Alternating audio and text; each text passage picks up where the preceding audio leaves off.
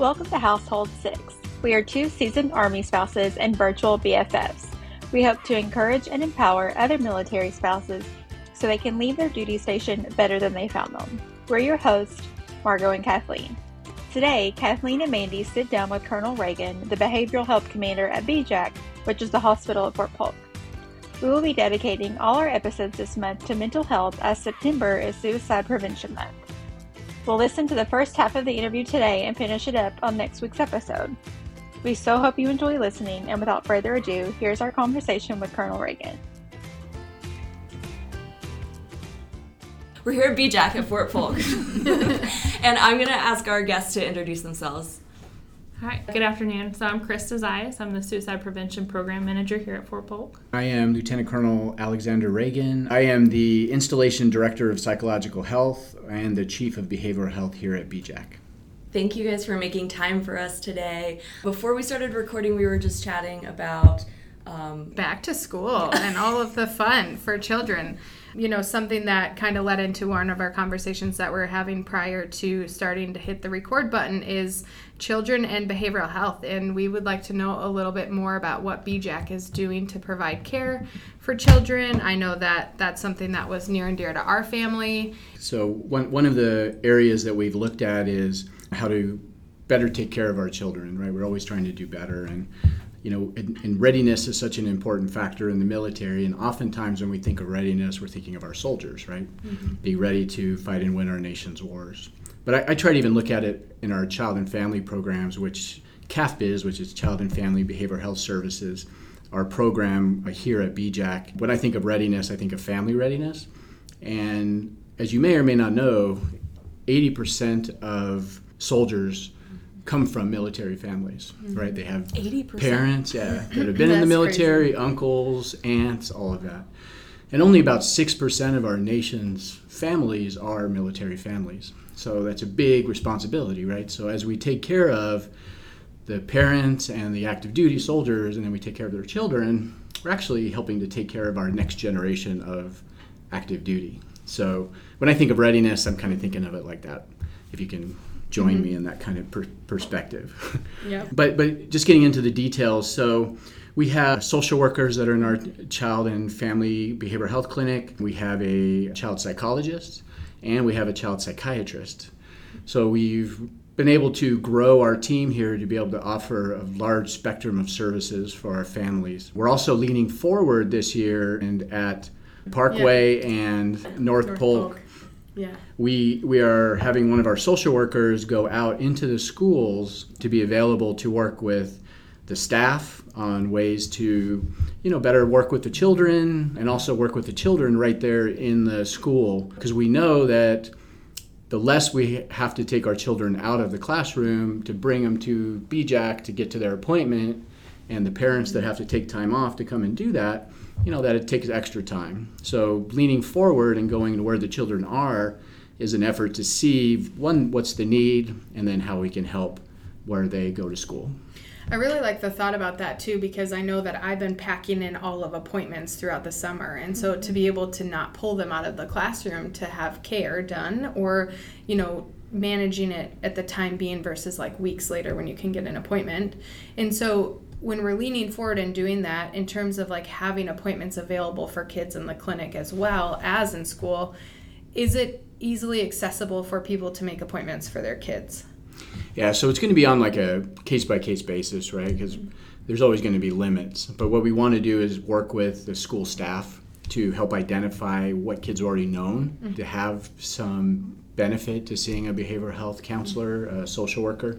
And then as families hear about it, and explore kind of hey how do i get my child seen because they'll be right there at the school is to either drop by or make a phone call and then they'll help kind of set those up on kind of a case by case basis awesome are the schools going to have a consistent person that the kids will recognize like someone who is there all the time right yeah so for right now it's one person okay and then again based on need and getting feedback from staff and from families, especially like our EFMP families, mm-hmm. working with either the EFMP staff to help educate us on, you know, what the need is and where some gaps are. Then we'll mm-hmm. know what else we need to do to push people forward. These kind of things are why we started this podcast because, like you're saying, you'll respond to demand, but nobody can use these resources if they don't know about them. Mm-hmm. And we talk Yeah. a lot about the gap between the offices here on post, the mm-hmm. really cool things people are doing, and what the spouses find out about.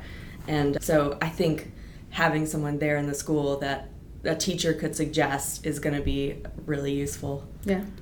Right. So, and, and the biggest feedback I can say is to start with, you know, obviously listening to podcasts like this and putting mm-hmm. their comments, mm-hmm. showing up on the orientation day where our social worker is planning on being at to help kind of put names to faces and ask some of those questions like you guys are is a great way to start.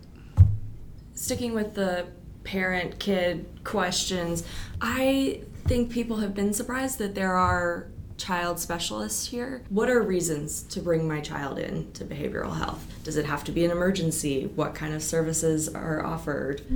Yeah, no, great question. So there's one, there's a lot of different ways that families can get care beyond just BJAC. So if they show up at any of these locations, and I'll give a couple of examples, they'll help get them to the right resource. Mm-hmm. So for instance, if a family first made contact with Military One Source, mm-hmm. looking at services, looking for counseling, maybe even looking in the community for something off post. And Military One Source can help give them guidance on, hey, we really think your child probably should go to BJAC for medical care, and that's usually tied to diagnosable conditions. So mm-hmm. we kind of specialize in in that subgroup of kids and families, and even active duty, where a diagnosis is has been made or is looking like it's heading in that direction.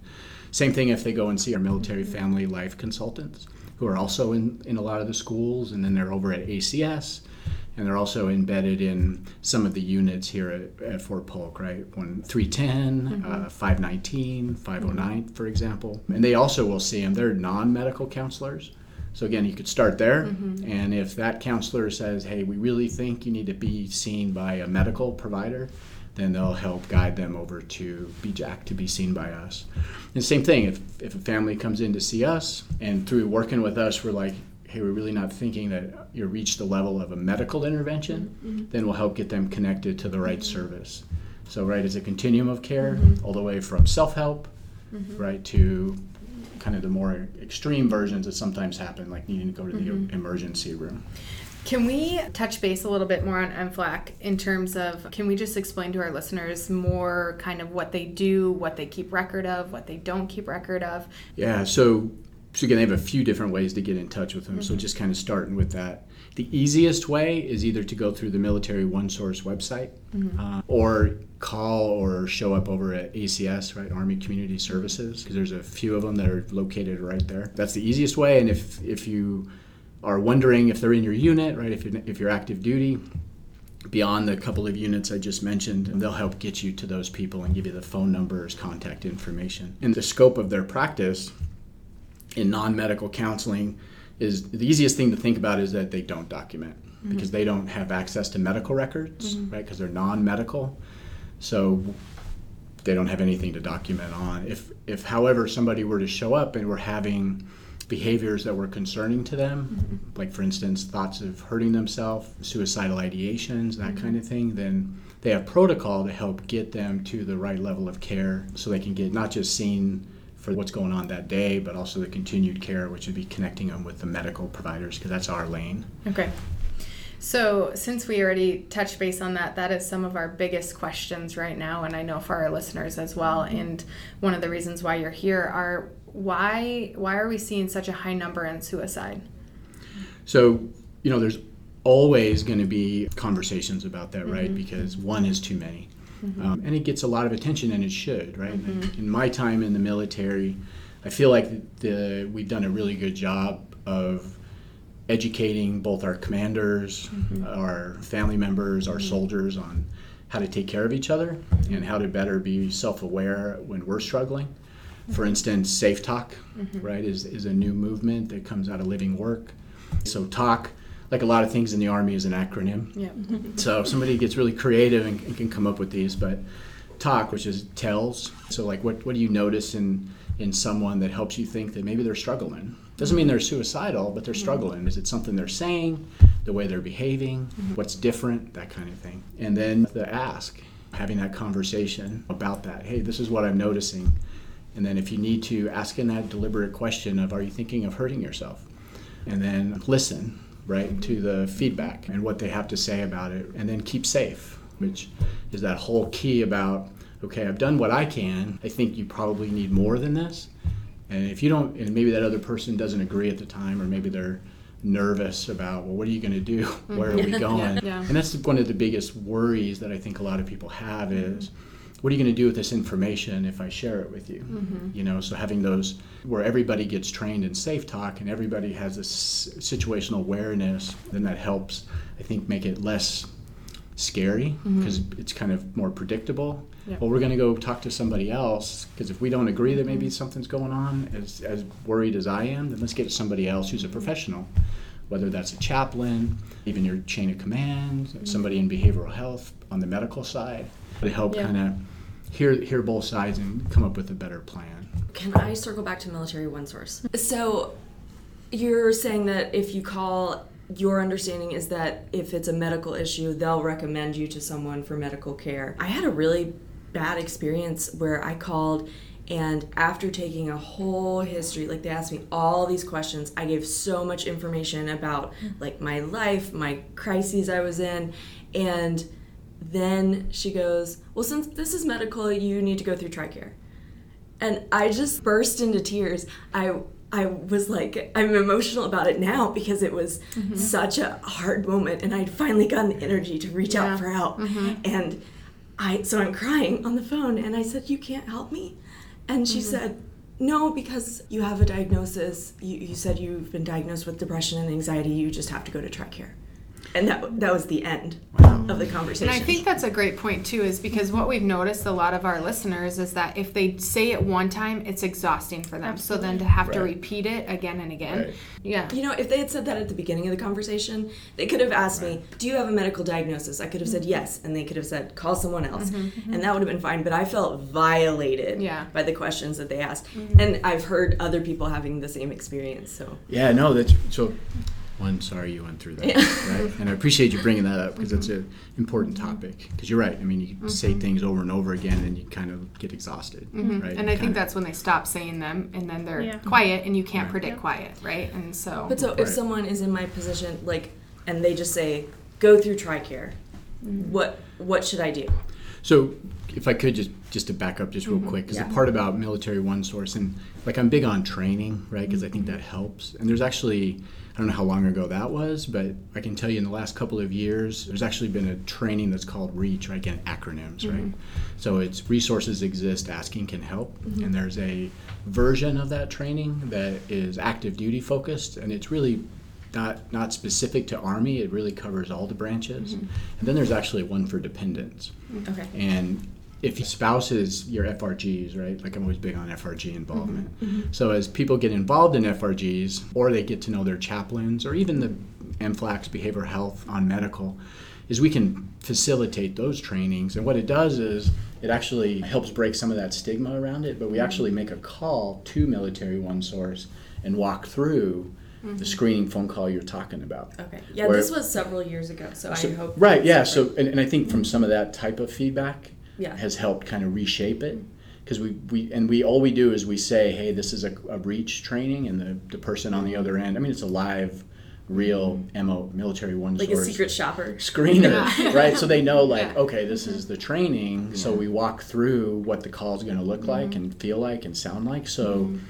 to hopefully break some of that stigma that sometimes people have, right? Because they've either through mm-hmm. bad experiences, right? So they think that it's always going to be like this, but they've adapted. So to make that long story short is have your FRGs have those trainings, at least the one mm-hmm. that's dependent focused, because that'll mm-hmm. help break some of that. Or try calling again and mm-hmm.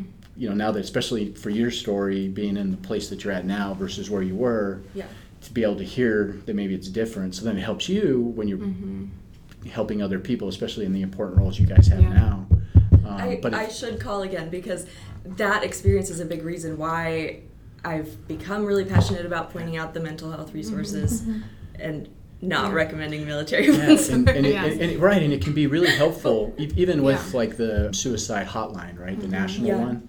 and I know that there's the 800 number, mm-hmm. right, that can be hard to remember, but now it's, 988, 988, right? Yeah. So at 988 is an easier number to remember, but sometimes it's good to call the number if you if you've either if you've been struggling, not necessarily suicidal, but you're just struggling, is to call before you get to that Mm-hmm. that moment where you're thinking I have to call. Yeah. So that you feel a little more comfortable about what to expect when you really do need it. If that makes sense. Mm-hmm. And being someone who's worked on the other end of those phone calls, mm-hmm. you know, I've taken those calls, and Yeah. they're not, they don't bug us. Like they're, we want to help reassure that you know it's a meaningful conversation you're going to have. That we're going to answer the phone mm-hmm. and give you some helpful suggestions and help get you to where you need to get to. That's a great suggestion, and I think people are scared of wasting somebody's time mm-hmm. Yeah. or taking taking resources from other people, mm-hmm. and the the resources are there to be used, right?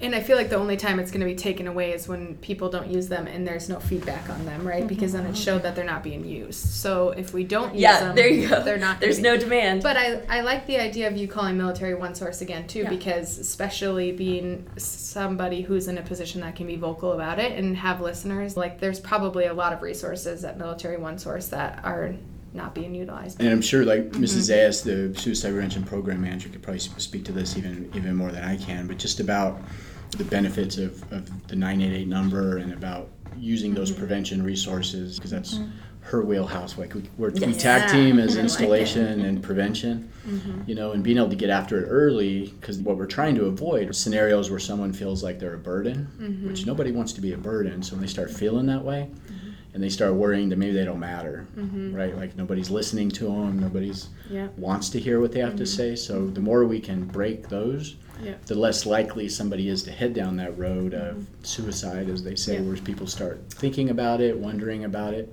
Because statistically, right, and talk talks about this is in Safe Talk is two was it two out of every forty One in 20. One in thoughts 20. of suicide when, in a matter of two weeks. Wow. Right. Hmm. So when you think about those those statistics, you know, and most of us have been in formations or mm-hmm. meetings where you've got at least 20 people in there. So mm-hmm. if you think one person in the room is thinking about it or has had a recent thought about it, Wow. Mm-hmm. like that's a pretty mm-hmm. significant number, right? So being able to know that I matter and I'm not a burden, if that's all we can do, Yeah. That's you know, that makes a lot right? So so again trying to get that out to the frgs and to the formations and to you guys through this this platform you know is a great start That was the first half of the interview. We'll listen to the remainder of it next week and talk about that. But let's go ahead and dive into what we've heard today. Yes, I'm so excited to talk about this with you because I wish you had been there. It was so fun to talk to Colonel Ragan, and I just really appreciated hearing his perspective about the goals he has for reaching spouses and resources that are there. But like I told him, there's just such a big gap in the information that's getting to us as Right. spouses and what what they think we're hearing. I think you said it during the interview, but you were like, you know, that's the whole reason that we started this podcast is because this information is not getting out. And, you know, I'm, I hope that some of you guys that are listening have learned something from us or we have told you a resource that was available, something like that. But I just think it's still such a problem. And it's going to be improved by us talking about it and other people talking about it and these little small steps but it's just so interesting that it's every person we talk to or every different resource or like place on post we have all this great stuff and it's literally it's just like spinning the wheels trying to get it out there And when I say it like that, though, when I've told, because every time Mhm. we talk to someone, I say spouses aren't getting this information, or or I say it like you, like it's not getting out there, and they're always like, but we're putting it out there. right So Mhm. all of us need to really try to be proactive about finding the information, but definitely a goal I Yeah, have is sure. to find ways to make it easier for people to find the information. Because there's stuff that I've learned well, in every every podcast I talk about stuff that I've Mm. just learned after being married for almost 12 years. Mhm. And so i was thinking about i was really blown away by the statistic that they shared that Mhm. 80% of soldiers come from military families i like rewinded that like three times and was like 80% yes. And then I was like, well, my husband's dad was in the army, and my Yeah. Husband's mom's dad was in the army. so like that makes sense. And then it was like on my side of the family, hardly anyone. Like I had Uh-huh. a, one uncle and one cousin in the military, but like nothing else. So like we did not grow up knowing anything about the military. And so that is so Mhm. interesting that it's like this lineage thing. However, I was thinking about that and I was like, it started to kind of make me really sad. Only in from a mental health standpoint, because you know, I, I think we talked about it before that Mhm. we're trying to break any like generational curses of not getting mental care that we need or seeking out a therapist and you know we live in a time now where it's 2022 and like having a therapist is just kind of like a normal thing you have like you have a hairdresser like it's just uh you know that's normal and you it's okay to talk to people and you can be on anxiety or depression medication and people are just like yeah cool like do you take your meds.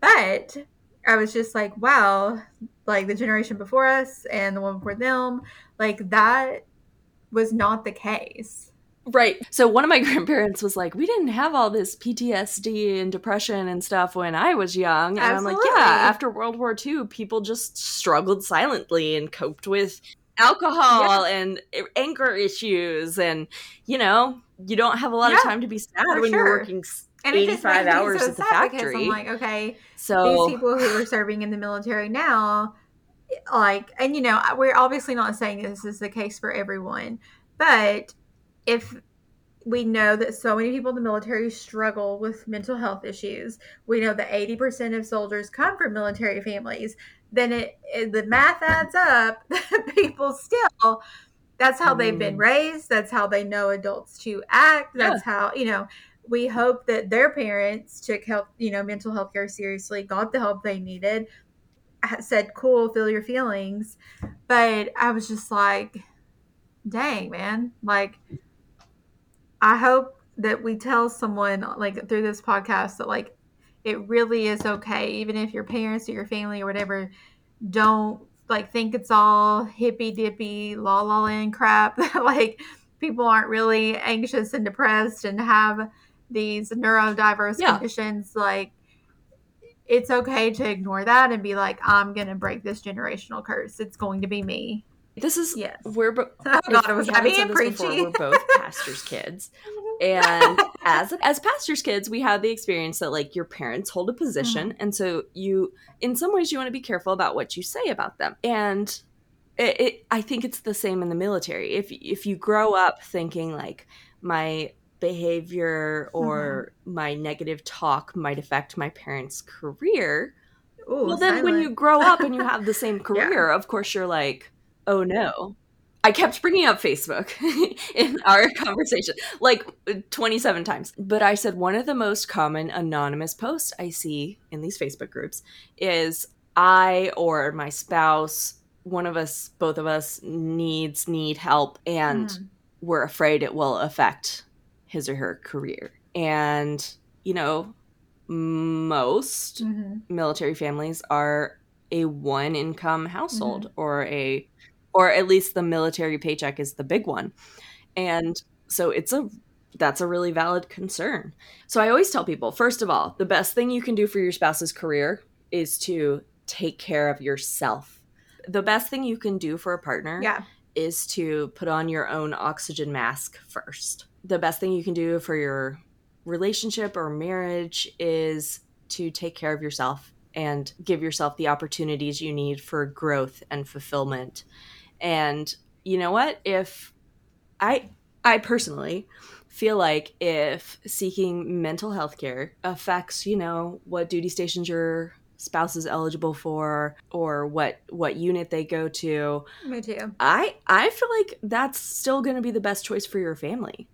Like it hmm because your your family needs you and mental health issues can become dangerous really fast. And hmm and and same with soldiers seeking care. You know, if it if it affects your career to the point that it's really damaging or detrimental, then honestly, maybe that's not And the career path you- for Like, if the consequences of coming forward with it are that severe, then it is worth losing some of the things you might have had, like, you know, a chance to a different duty station, or even if it means the end of Army life, like mm-hmm. Kathleen just said, because at the end of the day, we are like, this is sometimes a life or death conversation. They, behavioral health is there to support you, to support soldiers, and they want you to ask for help. They want you to ask questions. There are no stupid questions. There is nothing that they don't want to help you with. So I, like you guys listening, have only heard the first part of the interview. I did that on purpose so I wouldn't get the conversations confused and I would only be speaking about what you guys are hearing. So I'm looking really forward to diving into the rest of it next week. If you guys have um, any questions about resource or anything during this time, like during the week after you've listened to this and we're preparing for the next episode, be sure to let us know. You can find us on Facebook at Small Army, the Household Six podcast community, on Instagram at Household Six Podcast, and you can always find us on our website at household6podcast.com. And if you have questions, please post in our Facebook group or shoot us an email at household6podcast at gmail. Uh, uh, Colonel Ragan said that he would be happy to do a Q&A with us. Ooh, love that. And he said we could we could call it Ask Alex, which I think sounds awesome. So yeah, if you guys cool. have enough questions, it could be a recurring thing. Yeah, that would be amazing. And as always, we'll leave you with this. Leave your duty station better than you found it. Household 6 signing off.